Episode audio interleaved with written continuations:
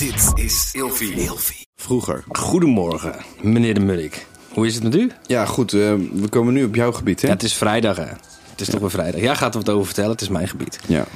Meneer de Munnik, we bespreken deze week het onderwerp epidemieën. En in deze aflevering hebben we altijd een verhaal in de categorie overtuigingen en mythologieën.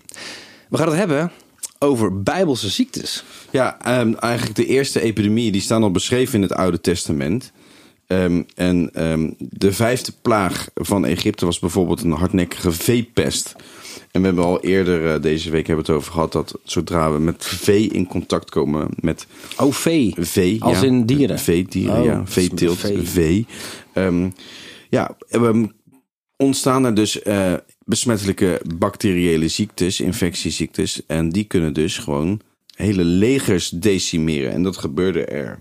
Wat voor bijbelse ziektes hadden we Nou vroeger ja, dan? ehm, je hebt de, Epidemieën. Builenpest. ja, de builenpest onder andere. Nou, we hebben ehm, Sprinkhanen. de sprinkhanen, zeker. eh, rood water in de Nijl. Ja, heel goed. Nee, ga door. Ja, nou ja je gaat, je, je- dat doe je hartstikke goed.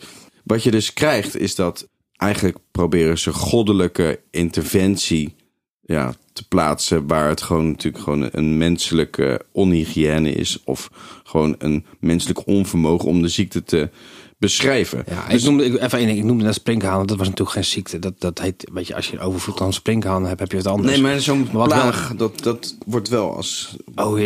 Ja, maar oh, dat- ik denk dat, dat- weer wat anders. Nee, maar dat- Want je ziet in de Bijbel heel veel dat dat soort dingen gebeurden. Bijvoorbeeld heel veel sprinkhanen kwamen. Die vreten alles kapot. Gaan ze door en hebben die mensen niks meer. Ja, nou ja, dat. Ehm, en eigenlijk, wat wel grappig is, is dat ook in de Bijbel wordt er eh, heel nuchter gedaan over eh, deze ziektes. Want het is je, je eigen verantwoordelijkheid hoe je je persoonlijke hygiëne en hoe je, je je moet omgaan met deze ziektes. Dus als jij er dus een zootje van maakt, dan is de kans groter dat je ziek kan worden.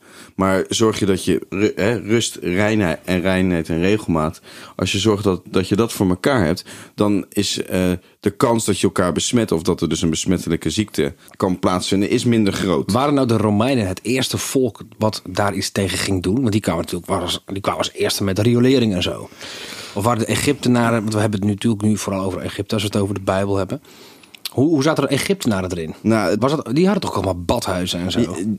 Iets, mi- iets minder, maar er werd al wel goed over nagedacht over hoe je dus daarmee om moest gaan. Eh, eigenlijk vanaf het moment dat de mens kan schrijven en eh, de eerste steden ontstaan, ontstaan er ook beroepen zoals eh, geneesheren. Maar ik zie altijd Cleopatra voor me. Dat was toch een Egyptenaar? Ja, zeker. Eh, Egyptische farao of zo? Die, die... De Cleopatra was een, Was dat vrouwelijke farao. Ja, ja, ja, oké. Maar die zie ik altijd voor me in een badhuis. Heel hygiënisch. Ik heb het idee dat die Egyptenaren altijd hartstikke schoon waren. Wat die Romeinen later ook gingen doen. Of tegelijkertijd.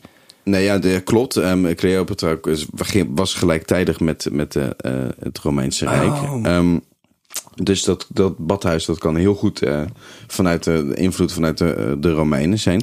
Maar ehm, wa- waar het om gaat is, is dat Jezus wordt als voorbeeld gebruikt bij die ehm, epidemieën. En hij zegt dus eigenlijk dat... eh, ja, hij heeft het over de eind der tijden, hè, Ja. Jezus. En, en gaan we het volgende week over hebben. Hè? ja, zeker. We hebben apocalyptische gebeurtenissen. Ja. Daarom is dit een mooi bruggetje. Maar ehm, het gaat dus om eh, dat Jezus heeft dus... Ja, die heeft het over de eind der tijden. En de eind der tijden, er gaan dus een aantal plagen en besmettelijke ziekten aan vooraf. En ja, de vraag is dus... Jezus heeft een aantal mensen ook gered en aangeraakt en, en genezen. Maar ja, hoe nu verder? Maar wat heeft dat te maken met eh bijbelse ziektes? Ehm, nou, omdat dus, eh, ehm, en daar gaan we het dus volgende week over hebben. Er komen besmettelijke ziektes aan voor het Oh. eind der tijden. Dus er waren vroeger heel veel besmettelijke ziektes en plagen. Waardoor weer ziektes ontstonden. En eh, nu heeft de mensheid een tijdje kunnen aanmodderen.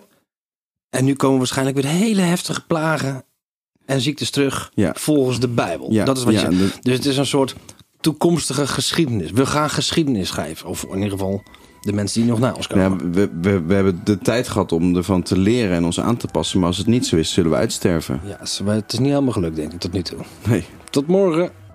Vroeger.